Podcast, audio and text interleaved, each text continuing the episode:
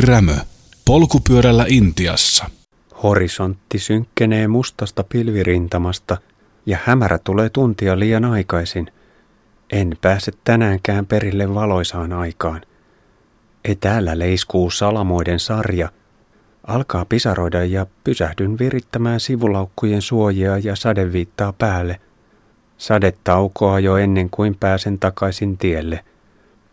Ruuhka käy koko ajan rajummaksi, kun tie täyttyy kaksi- ja kolmipyöräisistä. Autoja ei ole paljon, ei edes kuorma-autoja. Kampurin keskustaan on enää muutama kilometri. Vesipuhvelilaumat etenevät omaa rauhallista tahtiaan kaauksen seassa, ja jokunen härkävankkuri kuljettaa viljasäkkejä. Kuormakärryjä työntävät miehet kuskaavat kuusi seitsemän metrisiä putkia ja betonirautanippuja pimeässä ahtaudessa. Katuvalaistusta ei ole ollenkaan, ja satunnaiset vastaan tulevat ajovalot häikäisevät. Jotkut pyöräilijät kaahaavat. 15 kilometriä tunnissa on ihan liian kova nopeus näissä olosuhteissa. Risteykset ja liikenneympyrät ovat aivan tukossa. Eteenpäin joutuu tunkemaan parikymmentä senttiä kerrallaan. Leveä kuormani suojaa jalkoja takapäin tulevalta liikenteeltä – mutta pysähtyessä pitää varoa liian reipasta haara-asentoa. Matkatavarani saavat pari lievää kosketusta ohittavista polkupyöristä. Suunnistaminen menee harvailuksi, sillä kaikki opasteet ovat hindiksi. Ajaudun pois päätieltä ja pysähdyn väljemmän risteyksen reunaan kaivamaan esiin karkeita netistä printattuja karttoja. Kun taskulampun valossa yritän hahmottaa sijaintiani, on minuutin seisahduksen jälkeen ympärillä heti parikymmentä ihmistä. Kieliongelmien lisäksi tien kysymistä vaikeuttaa myös se, että keskusta on käsitteenä liian epämääräinen laajalle levittäytyneessä suurkaupungissa. Väkijoukon vaatetuksesta ja etenkin valkoisista pienistä päähineistä ymmärrän olevani muslimialueella. Ihmisiä tunkee pimeydestä koko ajan lisää ympärilleni – Takana olevat eivät näe mitään ja he yrittävät päästä lähemmäksi. Nuhjovan jo yli satapäisen ihmismassan paine on epäsymmetrinen ja karavaanini on vaarassa kaatua kyljelleen.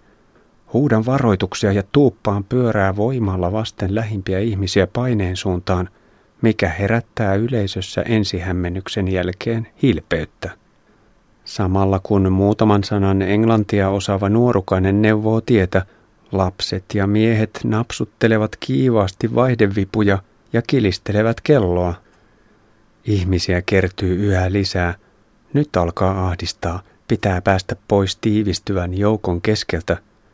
Asettelen vaihteet oikeaan asentoon ja juuri kun valmistaudun polkaisemaan liikkeelle, lähinen pikkupoika sotkee räpläämällä uudestaan asetukset.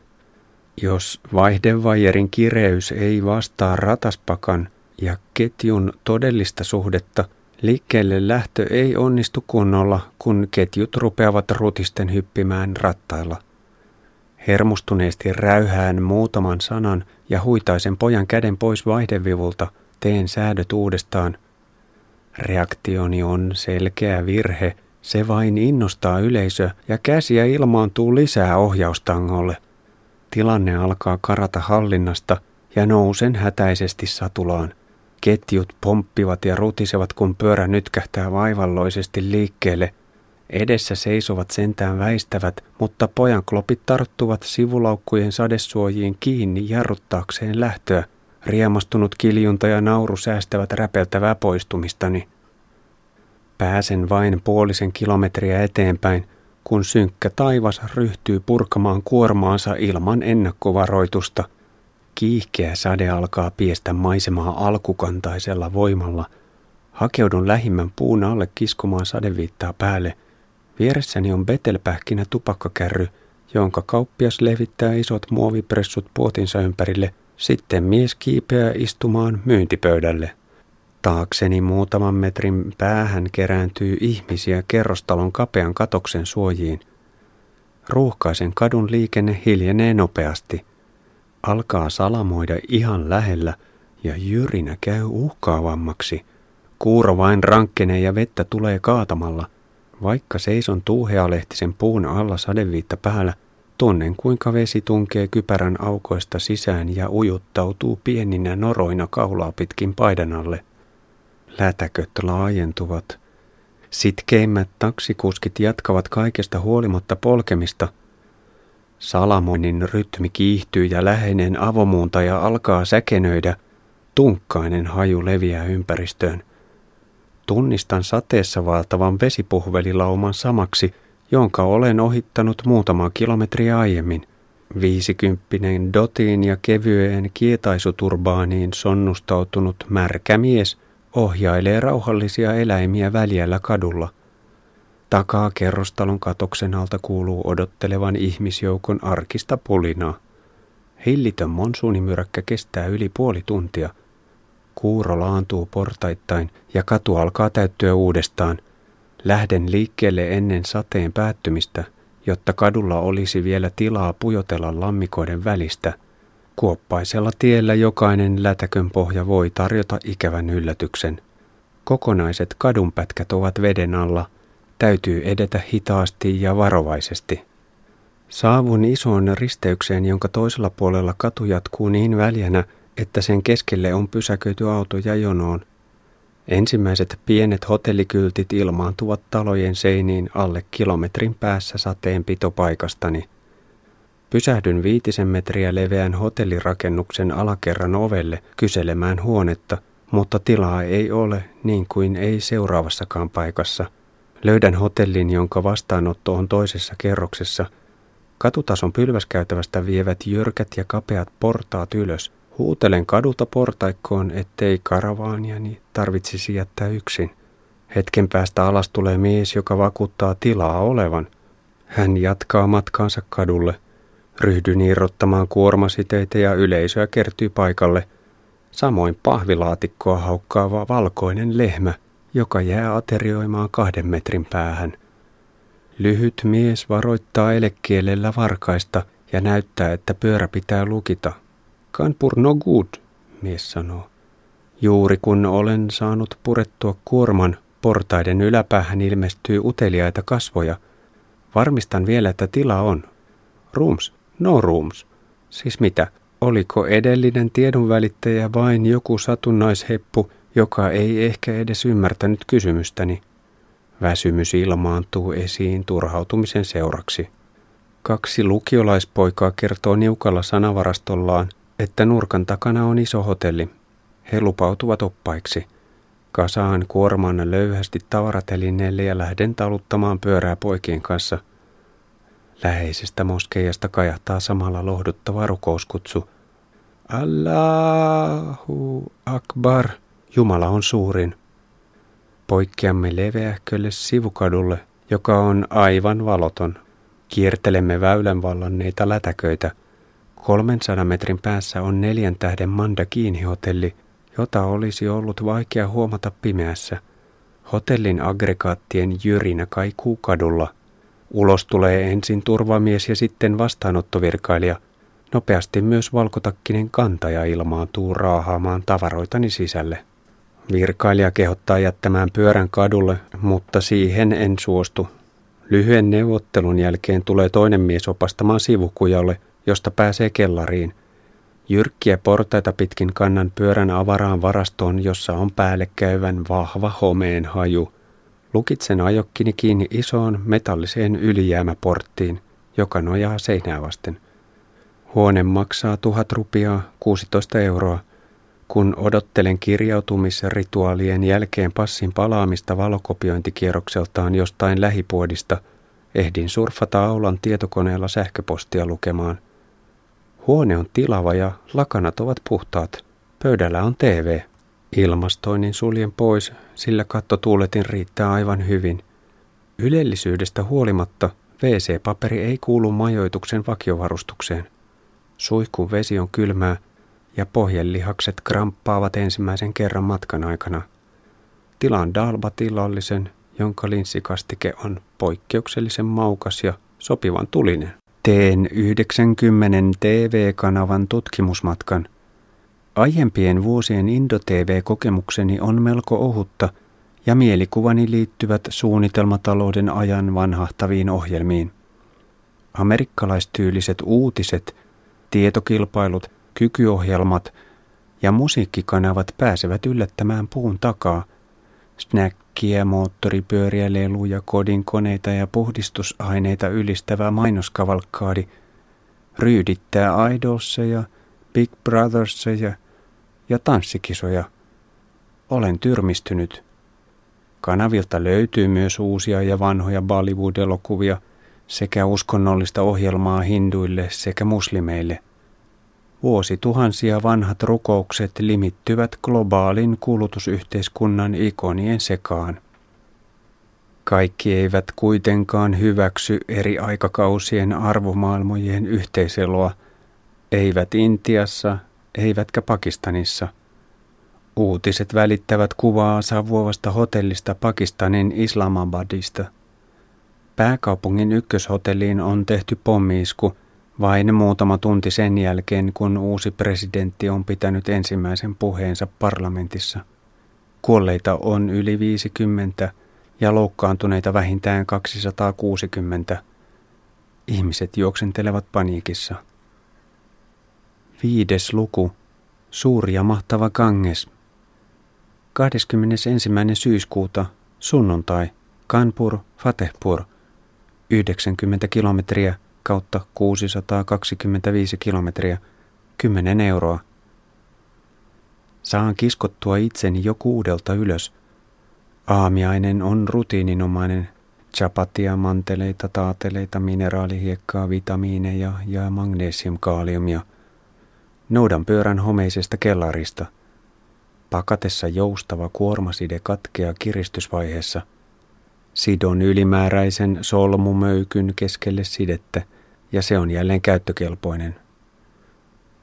Aamu paljastaa luksushotellin ja hieman rähjäisen ympäristön välisen ristiriidan. Katu on kurjassa kunnossa. Hotellin edustan kuivuneiden lätäköiden alta paljastuu pahasti rikkoutunut kuoppainen asfaltti – Kadunvarsi on täynnä pieniä kauppakioskihökkeleitä, jotka eivät ole auki sunnuntai-aamuna. Sivukadulle on pysäköity kymmenkunta numeroitua koulukyytipolkupyörää. Pikkukoululaisia mahtuu tusinan verran kolmipyöräiseen ajoneuvoon, jonka kuljetushytti muistuttaa pienoislännen vankkuria. Peltikatto kaartuu sulavasti kapeiden lautapenkkien päälle ja takana on astinlauta sekä matala ovi. Parissa vaunussa makoilee nukkuva mies. Polkupyörä voi hyvinkin olla kuljettajan koti, sillä ajoneuvossaan asuva kuljetustyöläinen ei ole mikään harvinaisuus Intiassa. Pyörävarikon vieressä on yksinkertainen teekoju muovikatoksen alla. Miehiä istuskelee punaisten tiilikasojen päällä hörppimässä kuumaa maitoteetä. Tee, maito ja sokeri – sekoitetaan ennen keittämistä ja lopputuloksena on harmahtavan ruskea, makea ja ravitseva perusjuoma. Tällä matkalla jätän kuitenkin chai-lasilliset väliin, sillä teekioskien hygienian heikkolenkki on lasien huuhtelu kadulla seisovassa vesiämpärissä. Kiertelen kapeita kujia, joiden avoimista katuviemäreistä nousee hillitty löyhkä Näihin viemäreihin ajautuu pesuvesiä ja muita harmaita vesiä. Miehet ja lapset myös virtsaavat niihin, mutta varsinaisia kiinteitä jätöksiä ei näy. Jatkan kujasurfailua ja vastaan tulee muun muassa iso sipulikuorma, jota neljän aasin saattue kuljettaa kylkiensä sivulaukuissa. Löydän muutaman neljämetrin polkupyöräpajan – jonka edessä on lyhyt, mutta vanttera kolmekymppinen mekaanikko hohtavan valkoisissa vaatteissaan. Onko tänään juhlapyhä, kun hänellä on valkoiset päällään? Mutta puoti on kuitenkin auki, tai sitten paja on miehen asunto ja hän vain seisoskelee kotinsa edustalla.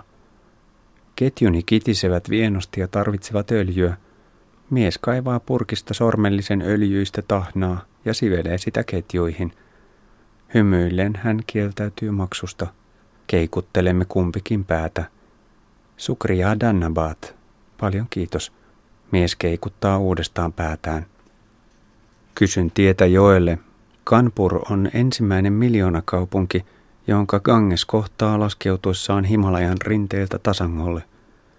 Gangesin merkitystä on vaikea yliarvioida, sillä se on elämän lähde, paitsi uskonnollis-filosofisesti, niin myös konkreettisesti. 2500 kilometriä pitkän joen valuma-alue on kolme kertaa Suomen kokoinen, ja tällä alueella asuu noin 10 prosenttia koko ihmiskunnasta. Tasankoa tulvillaan hedelmöittävä joki mahdollistaa korkean asukastiheyden. Ganges saa alkunsa Uttarakhandin osavaltiosta Gangotri-jäätiköltä yli 7000 metrin korkeudesta. Jäätikkö on 30 kilometriä pitkä ja 2-4 kilometriä leveä.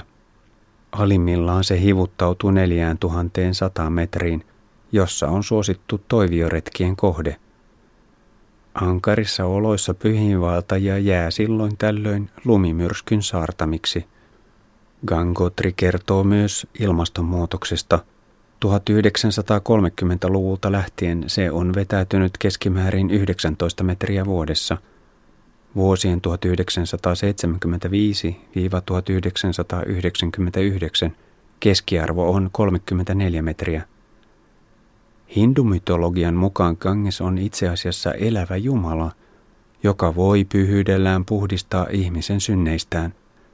Aikojen alussa taivaasta laskeutuneen Gangesin valtava voima olisi voinut hukuttaa koko maailman, ja tämän vuoksi Shiva-jumala kesytti hiuspehkollaan Gangesin, jotta sen puhdistava vesi voisi valua siunauksena eikä uhkana. Kyselemällä löydän tien Gangesille, Haluan nähdä mahtavan joen ennen matkan jatkamista kohti Varanasia. Se avautuu näköiselle hieman yllättäen jyrkkää joen törmää reunustavan puuston takaa. Puolisen kilometriä leveä Ganges virtaa rauhallisen arvokkaasti. Sen vesi on vaalean ruskea. Sadekauden loppuvaiheessa vedenpinta on jo alkanut laskea ja keskelle uomaa on paljastunut kilometrin pituinen hiekkasärkkä. Lähden ylittämään korkealla kulkevaa kapeaa siltaa, jonka vieressä on myös rautatie. Väylä on täynnä kaksi- ja kolmipyöräisiä. Jokunen autokin tunkee ruuhkassa eteenpäin, mutta raskaan liikenteen reitti on kilometrin idempänä. Asfaltti on rakoilevaa ja kuoppaista, ja joudun keskittymään ajamiseen. Ahtaudesta huolimatta pysähdyn kaiteen viereen ihailemaan pyhää jokea. Olen onnellinen. Rauha tulvahtaa mieleni sopukoihin. Muutama sininen soutuvesi sinnittelee vastavirtaan utuisessa aamussa. Kalastaja heittelee pientä verkkoa veteen. Kummallakin rannalla on temppeleitä ja niiltä jokeen vieviä portaikkoja. Portaikko on kastautumispaikka, gat, jossa pestään sielu ja vaatteet. Millaistakohan olisi asua pyhän Gangesin varrella? herkistynyttä tietoisuutta elämää ylläpitävien ja tuhoavien voimien loputtomasta näytelmästä. Jatkan ylitystä vilkkaassa liikenteessä. Yllättävän moni motoristi käyttää kypärää. Vanha pariskunta kuljettaa polkupyörätaksilla punossänkyä. Vastaan tulevan kuormapolkupyörän päälle on kasattu tusinan häkin keko, johon on sullottu kolmisenkymmentä kanaa. Kuoppainen tie lisää kanojen stressiä. Toisella puolella sillan päässä ei näy merkkejä paikan pyhyydestä. Mielenterveysongelmista kärsivä Albiino huutelee kadulla aggressiivisesti ja autioiden hökkelikioskien ahdas ja roskainen alue on kuin jostain toisesta todellisuudesta. Kaksi ruskeaa lehmää siistii kuitenkin maisemaa märehtimällä. Käännyn takaisin sillalle. Yksinkertaisin reitti National Highway 2 löytyy kaupungin puolelta jokea. Alkuperäinen suunnitelmani oli polkea kampurista kohti Koillista ja Laknoon kautta Ajodiaan, mutta vaikka kuinka lasken päiviä ja kilometrejä, niin tiedän, että aikataulu ei enää kestä kahden ajopäivän mutkaa kohti Nepalin rajaseutuja. Lakno on Uttar Pradeshin pääkaupunki. Se olisi ollut kiinnostava vierailukohde, koska Lagnoon historiaan kiteytyy Intian siirtomaa-aikakauden ratkaisevia hetkiä. Lagno oli vuoden 1857 aseellisen selkkauksen tärkeimpiä näyttämöitä. Näkökulmasta riippuen historiankirjoittajat kutsuvat jaksoa suureksi kapinaksi tai ensimmäiseksi itsenäisyyssodaksi. Brittiläinen Itä-Intian kauppakomppania oli maksimaalista voittoa tavoittelevan yhtiön logiikalla kylvänyt selkkauksen siemenet jo paljon aiemmin, mutta viimeisin laukaiseva tekijä oli huhu, jonka mukaan armeijan pahviset ruutipakkaukset oli voideltu joko sian tai naudan rasvalla. Rasvani idea oli pitää kosteusloitolla ja ruuti kuivana. Rivisotilaiden ylivoimainen enemmistö oli intialaisia, ja he joutuivat kiväärin lataamisen yhteydessä avaamaan suullaan ruutipakkaukset – Uskontoonsa vakavasti suhtautuva hermostuisi vähemmästäkin rituaalisesta saastumisesta. Pohjois- ja Keski-Intiassa yli vuoden riehuneet taistelut ja brittien kostoretket vaativat todennäköisesti miljoonia ihmishenkiä. Arviot vaihtelevat sadoista tuhansista kymmeneen miljoonaan. Kapinajohtajia teloitettiin muun muassa tykeillä. Tuomittu sidottiin selkäpiippua vasten – ja laukauksen jälkeen hänestä jäivät jäljelle vain sidotut kädet ja maahan putoava pää. Putoavan pään kopsahdus kuului heti tykinjylinän jatkeena. Omassa historian koulukirjassani oli kuva miehestä, joka odottaa tykin laukausta Laknoossa. Selkkauksen vuoksi brittihallitus siirsi Intian asiat pois kauppakomppanian hallinnasta – suoraan valtion hoidettavaksi. Riistokapitalismikin vaatii edes vähimmäismäärän diplomaattista osaamista. Intialaisesta näkökulmasta vuosi 1857 merkitsi murrosta yhteiskunnallisessa arvomaailmassa. Englanninkielinen koulutus nousi sosiaalisen etenemisen välineeksi. Toinen syy alkuperäiseen koilliseen reittisuunnitelmaani on Babri Mashidin moskeja Ajodiassa, tai oikeastaan se, mitä siitä on enää jäljellä. Vuonna 1992, 6. joulukuuta, 150 000 hindufundamentalistia repi moskeijan käsin kivi kiveltä maan tasalle.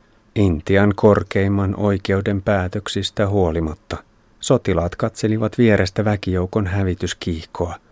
Tuhoamista seurasivat veriset mellakat muun muassa Delissä ja Mumbaissa, ja levottomuuksissa kuoli yli 2000 ihmistä. Babri Masjid symboloi puhtaimmillaan uskonnollis-etnisen rasismin järjetöntä ja sokeaa raivoa. Babri Masjid oli monella tapaa poikkeuksellinen temppeli – Muslimihallitsija rakennutti sen todennäköisesti 1500-luvulla.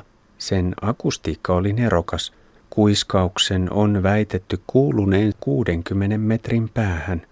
Se oli kuuluisa myös hienosti toteutetusta luomuilmastoinnista.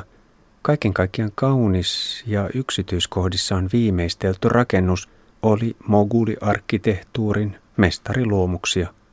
Hindut väittävät, että muslimia hallitsija rakennutti moskeijan Raama-Jumalan syntymäpaikkapyhätön päälle. Vuoteen 1857 sekä muslimit että hindut käyttivät moskeijaa yhteisönä kulttipaikkana. Sitten muslimit rajoittivat pääsyä sisäpihalle, mutta hindupalvonta jatkui ulompana temppelialueen reunalla. Aika ajoin moskeijan luona oli pieniä mellakoita – mutta vasta 1980-1990-lukujen taitteen hindufundamentalismin nousu paisutti Babri Masjidin valtakunnalliseksi ongelmaksi. Tuhoa seuranneissa kaivauksissa kävi ilmi, että moskeija oli todellakin rakennettu aiemman temppelin päälle, mutta todennäköisesti kyseessä oli ollut jainalaispyhättö. Ajodia oli nimittäin ollut buddalaisten ja jainalaisten keskeisimpiä kulttipaikkoja – jo kauan ennen kuin siitä tuli hinduille tärkeä. Ensimmäisellä Intian matkallani kävin Ajodiassa ja nyt olisin halunnut aistia paikan uudestaan Babri Masjidin hävityksen jälkeen. Vuonna 1985 moskeija oli jo suljettu, mutta naapuritontin raamatemppeli oli käytössä. Tunnelma ei ollut mitenkään kireä. Esimerkiksi viereisellä aukiolla järjestettiin klassisen intialaisen musiikin iltakonsertti. Muistan elävästi, kuinka yksi maestroista repi sitaristaan raastavia riitasointuja ja yleisö huokaili hämmästyksestä. Yöllä nukuin muusikkomunkkien asramin katolla. Heräsin siihen, kun pieni apina vei olkalaukustani taateleita. Mutta ei, minulla ei ole nyt aikaa tehdä toiviomatkaa fundamentalismin järjettömyyksiä ihmettelemään. Ylitän kangesin uudestaan, hitaasti ja hetkestä nauttien. Joki rauhoittaa mieltäni, vaikka tietoisuus pyhiin vaelluksen saattotehtävästä ja äidin matkan päätepisteen lähenemisestä nousee esiin. Löydän joen suuntaisen tien, jota pitkin pääsen ilman suurempia ruuhkia kohti National Highway kakkoselle vievää isoa katua. Pääväylällä joudun kohtaamaan kaksi vaarallista ohitusta. Ensin tavallista pidempi kuorma-auto pyyhkäisee vain muutaman sentin päästä väistäessään vastaan tulevaa liikennettä, ja heti perään kaahaava linja-auto tekee saman tempun. Kummallakin kerralla olen hereillä ja ärjyvien moottorien valpastuttamana ehdin hätäisesti väistää tienpenkalle ohituksen alkuvaiheessa. Polien pienteollisuusalueen läpi tietä reunustavat seppien, putkimiesten ja mekaanikkojen pajat sekä vaatteiden ja taloustarvikkeiden pientukkukaupat. Kuormapolkupyörät kuljettavat puuvillapaaleja. Teollisuusalueen reunasta löytyy pilarien päällä kulkeva National Highway 2, Seurailen sen vierustaa pari kilometriä. Sillan alla on varjoisia markkinapaikkoja, joissa myydään kärryistä muun muassa hedelmiä, tuoremehuja, tupakkaa, betelpähkinää ja teetä. Sanomalehtien myyjät ovat levittäneet valikoimansa kankaiden ja pahvien päälle maahan. Kun vihdoin pääsen National Highway 2, on jo kuuma, sillä lämpötila on kivunut 35 asteen tienoille – Edellispäivän sateiden tuoma maa-aines nousee pölynä ilmaan, kun raskas liikenne ohittaa. Maantie on muutoin hyvä ja se on jälleen kaksi plus kaksi kaistaa leveä. Pysähdyn tienvarsiravintolaan, jossa on vain nukkuvia miehiä. Hetken kuikuiltuani ilmestyy pari murrosikäistä poikaa. He kertovat, ettei ole sähköä ja jääkaappi on lämmin. Vakuutan, ettei se ole ongelma ja saan kahden desin lasipulloissa kolaa. Pojat osoittavat muuratun säiliön, josta voin muovikannulla kipata vettä päähäni. Tunisiassa ostin vastaavissa tilanteissa jääkylmää vettä jalkojen ja pään huuhteluun, mutta täällä tuntuisi täysin säädyttömältä pröystäilyltä käyttää pullovettä muuhun kuin juomiseen. Eikä hyytävän kylmää juotavaa ole edes ollut tarjolla missään. Sähkökatkoksien ryydyttämän jääkaapin tai jääkimpaleilla täytetyn kylmälaatikon kyky viilentää – on kovin rajallinen. Jaksan vääntää tunnin eteenpäin tasangolla ennen kuin hakeudun seuraavan kerran varjoon ravintolaan. Pään ja jalkojen huhtelun jälkeen syön pari chapattia. Pullotettuja juomia ei ole kaupan, enkä uskalla juoda vettä muovikannusta. Pitää turvautua omaan juomavarastoon. Väsyneenä lepäilen ennen tielle paluuta, sillä ilma on painostavan kostea, vaikka aurinko helottaa armottomasti. Seuraavan ajotunnin aikana jysähtää päälle kunnon iltapäiväsippaus. Pysähdyn ruokalaan, jonka edessä on kymmenkunta kuorma-autoa. Täälläkään ei ole pullotettuja juomia. Dalbatin jälkeen ryhdyn ensin pilkkimään istuoltani, sitten liityn punossängyllä nukkuvien joukkoon. Pyyhin ruoan tähteet vapaalta sängyltä, riisun kengät, sukat ja polvituet. Polvituista improvisoin tyynyn. Tunnin unien jälkeen olo on hieman sekava ja joudun keräilemään itseäni kasaan jonkin aikaa. Tien toiselta puolelta tuuli tuo tiilimiilulta raskaan kivihiilen tuokson. Savupiipun päässä on Shivan atrain. Myös ravintolan tulisia nurkkauksen vieressä on kivihiilikasa. Näin olimme Matti Rämön seurassa polkupyörällä Intiassa. Sitten siirrymme puheen aamun kuluneen viikon ohjelmien pariin – Jarmo Laitaneva jatkaa. Yle Puhe. Aamun parhaat. Olka istui ulkona varsin kaunina, mutta tuulisena päivänä ja tämä tuuli meinasi vähän napata sanoja. Jukka